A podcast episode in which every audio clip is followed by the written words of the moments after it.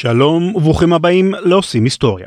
פרק 301, החתלתול הפרסי, תוכנת ריגול נגד דאעש. פרק מתוך הפודקאסט Checkpoint Radio.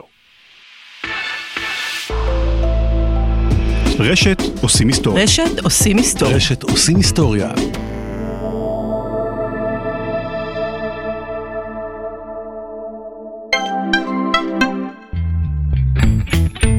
תראו, ביקשו ממני להדגיש בפרסומת כמה משתלם לעשות ביטוח בליברה.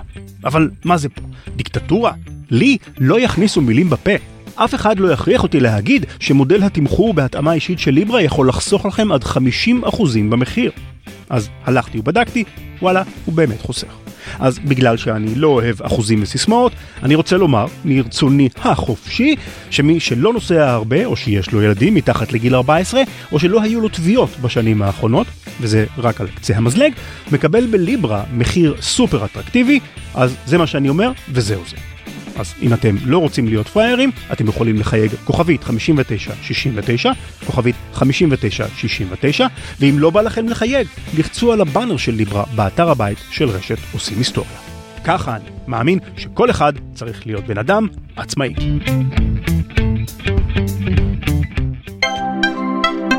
Tranquility Base here. The Eagle has landed. עושים היסטוריה עם רן לוי.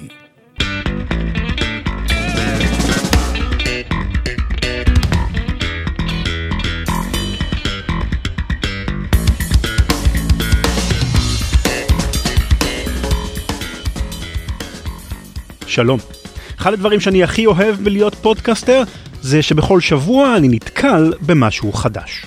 כל פרק של כל פודקאסט שאני עושה לוקח אותי לעולמות חדשים שלא הכרתי ומפגיש אותי עם אנשים מרתקים שכנראה לא הייתי פוגש אם לא הייתי עושה את מה שאני עושה.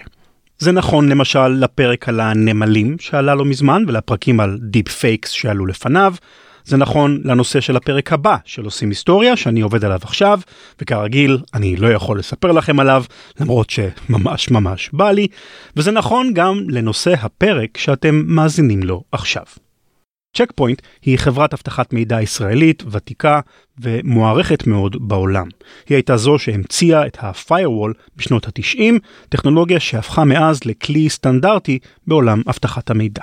גיל שווד, מנכ"ל החברה ואחד משלושת מייסדיה, זכה בפרס ישראל ב-2018 בתחום ההייטק. אתם בטח יכולים לנחש כמה התרגשתי כשפנתה אלינו צ'קפוינט לפני מספר חודשים וביקשה שנפיק עבורה פודקאסט באנגלית על אבטחת מידע. כתבתי בעבר ספר על ההיסטוריה של התוכנות הזדוניות, ולא בכל יום אני מקבל הזדמנות לעבוד עם חוקרים, מפתחים ומנתחי מודיעין מהשורה הראשונה בעולם.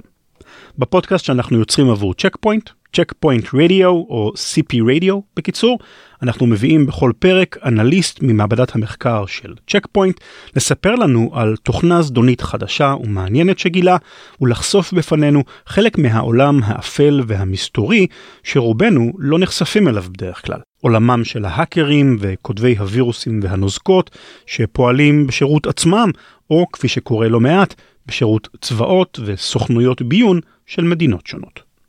הפרק שתשמעו מיד הוא בדיוק מסוג הסיפורים שאני לא חושב שהייתי שומע עליהם אלמלא הפודקאסט שאנחנו עושים עם צ'קפוינט. הוא עוסק בתוכנה זדונית בשם Domestic Kitten, חתלתול פרסי בתרגום חופשי, שמכוונת נגד הטרוריסטים של דאעש. מי עומד מאחורי החתלתול הפרסי? יכול להיות שהתשובה תפתיע אתכם. בפרק אני מארח את אסיל קיאל, מי שחשפה את התוכנה הזדונית, ובמלוא הכנות, אחת הנשים המרשימות ביותר שיצא לי לארח באולפן של עושים היסטוריה. יש לי תחושה שעוד נשמע עליה בעתיד. אם אהבתם את הפרק, אתם מוזמנים להאזין לכל שאר הפרקים של CP Radio, שזמינים באתר הבית של מעבדת המחקר של צ'קפוינט, בכתובת research.checkpoint.com, וכמובן גם באפליקציית עושים היסטוריה לאנדרואיד, ובכל אפליקציות הפודקאסטים בכל הפלטפורמות. ואם, אחרי ששמעתם את הפרק הזה, מתחשק לכם שניצור גם לכם פודקאסט לארגון או לחברה שלכם, אל תהססו לפנות אליי, ran@ranlevy.com. האזנה נעימה.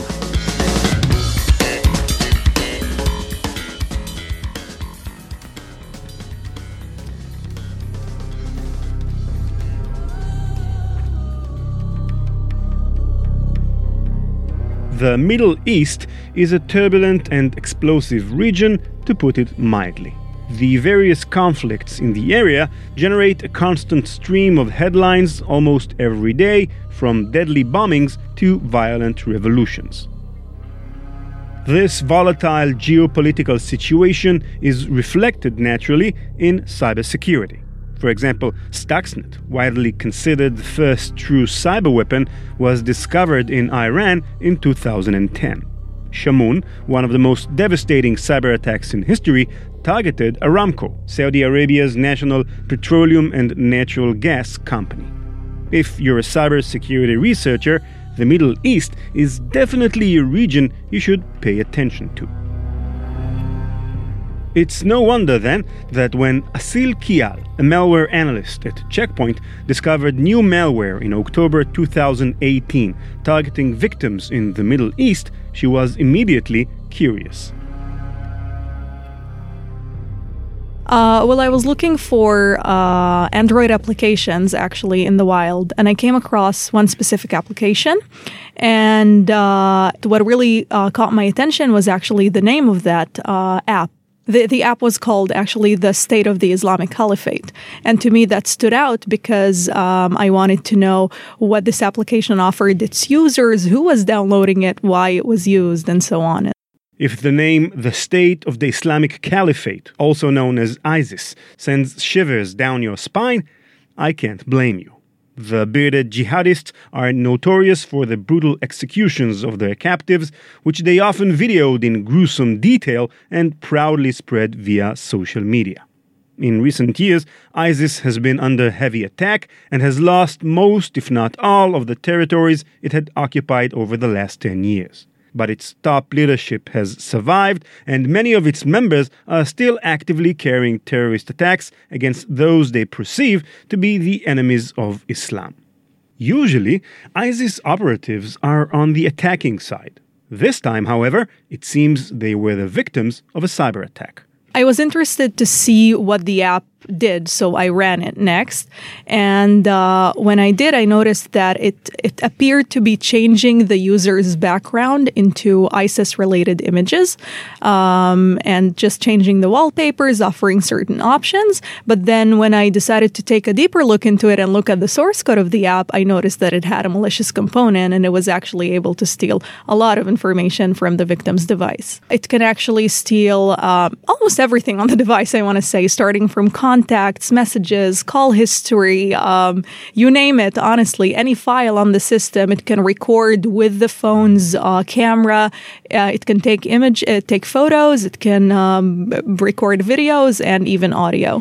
Malware-laced applications are nothing new, of course. Developing such an application is not too difficult, and if your coding skills are not up to par, there are plenty of open-source code snippets to be found on the web. The malware uncovered by Asil wasn't particularly advanced, but it did the job all right. Yeah, so I started looking at it, and the code looked unique to me. Like, it didn't look like someone downloaded it from an open source somewhere. It looked like someone developed it for this purpose, the malicious component, that is. It was also very interesting to me because who would target those people? Who would target ISIS supporters? Who would go after that? I started asking myself a couple of questions, and I dug deeper into the code, and looking at unique artifacts within the app, I was also able to track other related applications to this campaign and kind of see a wider activity. All in all, Asil found a total of 82 malicious applications. Most of them were clones of other legitimate applications with a malicious module added to the original code. Most were written in Arabic, Persian, and Kurdish. Asil dug deeper, and the information she found in the code led her to the command and control servers used by the malware writers to store the information stolen from the devices they'd compromised. When we started looking into more and more samples of the apps, we, of course, started discovering more command and control. So we had one server at first, and then afterwards we had, I think, about 10 or so. And when we decided to just go into or browse into those servers using the simple browser that we had, to our surprise, they all had Open Directory indexing. So we were able to see all of the files that the attackers left on the servers, and the files included stolen logs and commands that were sent to the apps for them to steal information. And that was something crazy, actually. We don't usually, as researchers, I mean, we usually look into the source of the app and the source code of the app, and we can tell what it's capable of, but we can't really know how much it stole or how much the attacker got their hands on. And in this case, it was a crazy insight to me, at least. What kind of information did you see? We actually saw a lot of the information that they stole from the victims. We saw text messages that the victims exchanged, call history logs, contacts, you name it. And there were hundreds of thousands of these stolen from all the victims. We were also, again, they would upload images and videos and audio that they recorded from the victims. Going over the data she found on the command and control servers, it became apparent who were the victims targeted by the attack. So, how many of these victims do you think were Iranian citizens? I would say about 30 to 40% of them, which is a lot. This would not be the first time Iran was a target of a cyber espionage campaign. Stuxnet, which I mentioned earlier, was the first major attack directed at Iran, and certainly not the last. Both the United States and Israel, Iran's adversaries, are major cyber powers and have collaborated in the past in cyber campaigns against the Islamic Republic. But the odd thing was that, effective as the malicious apps were at siphoning sensitive information from the devices they infected, the technology itself wasn't top-notch. I mean, it wasn't terribly simplistic, but knowing what we know about the technical capabilities of these two cyberpowers, one could reasonably expect their malware to have been more sophisticated than it actually was. And another thing, why would the malicious campaign target both ISIS supporters and Iranian citizens? I mean, Iran is not even an ally of ISIS. On the contrary, they're bitter enemies. The Islamic world is largely divided into two branches, Shia and Sunni. Iran is a predominantly Shia country, while the Sunni ISIS regards the Shiites as infidels. They've attacked Shia holy sites across the Middle East, killing thousands of followers. So who would attack both Iran and ISIS?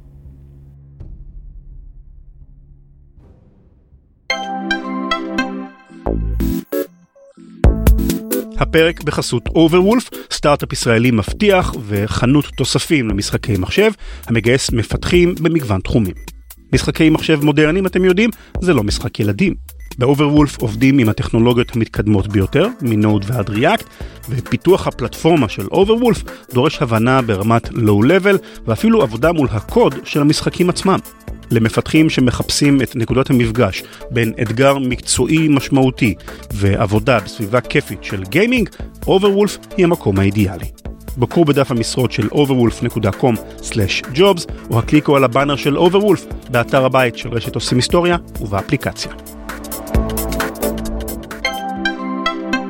Let's have a closer look at the applications themselves and see if we can find some clues there.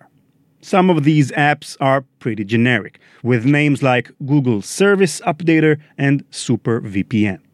Others are aimed at users who are from the Kurdish minority in Iran, such as a fake version of the ANF Kurdistan News Agency or an app named Romantic Kurdish. Most of the apps, however, are clearly aimed at devoted Muslims. For example, apps named Benefits of Virtue and Verses from the Quran. Many of these apps have a code name in the code, Daesh, which is the Arabic and Persian name for ISIS, followed by a numeral. It's interesting to see how attackers design apps intended to appeal to the particular tastes of the average jihadist. For example, there's your run-of-the-mill Jihad in Islam app, but also an app named Temporary Marriage. What is a temporary marriage, you ask? Well, it's an Iranian practice that allows a Muslim couple to form a matrimonial contract that lasts as little as several minutes. If you're wondering why a couple would wish to marry for a short time and then end the marriage, well, as a married man myself, I can only speculate that although a long-term relationship does have its hardships and rough spots, marriage does have its more, let's say, pleasurable moments. Temporary marriage, it seems, is a clever way for devoted Muslims to enjoy those pleasurable moments minus the rough spots. We also have the wallpaper changing application that Asil first uncovered. What kind of images would an ISIS terrorist be interested in? There were actually some funny images. There was an image of warriors that they could use. There was an image of a cake with ISIS icing on it. There was an ISIS hat or even an ISIS onesie. A cake with an ISIS. Icing ISIS. It's like somebody having a birthday. Exactly, yeah.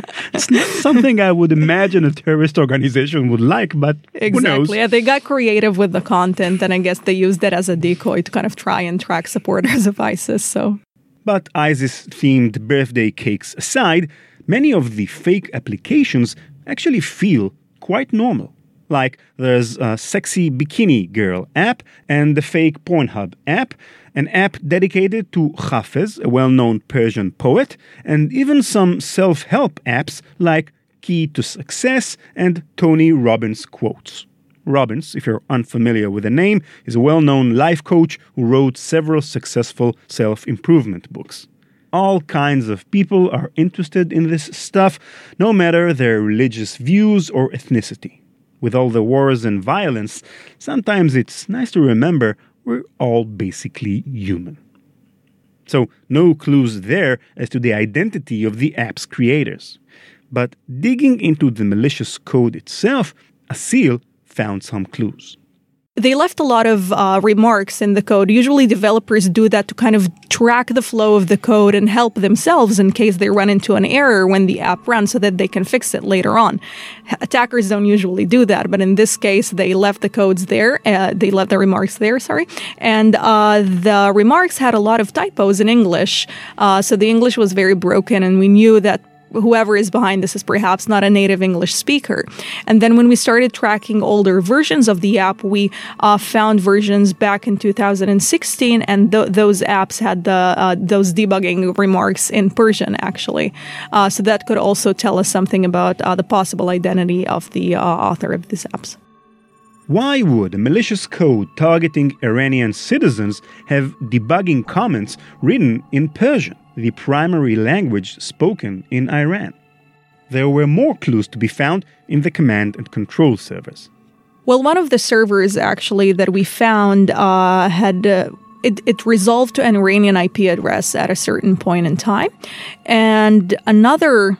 server address that appeared in one of the applications had whois information that belonged to an Iranian individual. So, in a classic twist, rather than being the victim of this malicious campaign, Iran was actually its perpetrator. Asil, however, hastens to make it clear that for all the clues and suspicions, there is no smoking gun.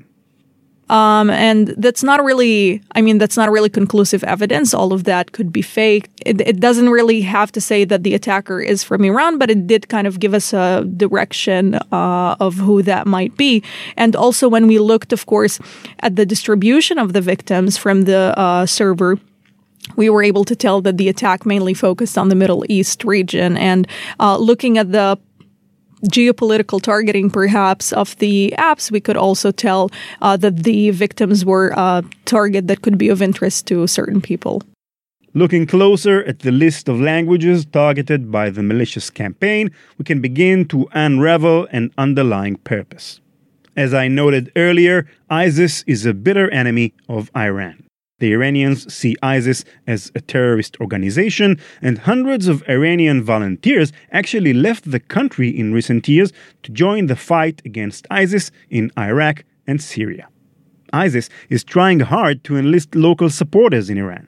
It is obvious then that Iran has a clear interest to snuff out any local ISIS supporters inside its borders. The Kurds are the third largest ethnic group in Iran, comprising roughly 10% of the country's population. They mostly inhabit northern Iran, which many of them consider to be part of a greater Kurdistan. Naturally, Iran opposes the Kurds' national ambitions, much the same way that Turkey and Syria opposed the ambitions of their own Kurdish minorities. Spying on Kurdish leaders, then, seems like something Iran would be interested in as part of the regime's effort to maintain its stability in the face of growing opposition, both from the inside and outside of the country. I asked Asil how common it is to see governments in the Middle East spying on their own citizens. Very common, actually, especially in an area that is as fragile as the Middle East, where you have a lot of countries that have wars within them, political parties against each other, dissidents within the country itself. A lot of the times the ruler or the government would kind of go after the citizens, the reporters, the human rights activists, and kind of try to silence anyone who is against the regime, perhaps. And so I would say it is quite common to find that kind of attack. What other campaigns have researchers around the world exposed in recent years in the Middle East area that kind of resemble this campaign? Nice research by Citizen Lab shows that a lot of the regimes in the area buy NSO group spyware and then use that against their own citizens to kind of spy against anyone who might be against the regime. There has also been research, for example, about NSO group spyware being used, the Pegasus being used against Khashoggi, which the Saudi reporter that eventually got killed. So it seems we have our answer. Again, there's no smoking gun, but it does seem that Iran is behind Domestic Kitten, the name given to the malicious campaign by Checkpoint's security analysts. Kitten, by the way, is the common designation for malware attributed to Iran. Once again, we see that in the tumultuous Middle East, the lines between the victim and the aggressor can be and often are blurry at best. Maybe we should call in Tony Robbins, see if he can do something.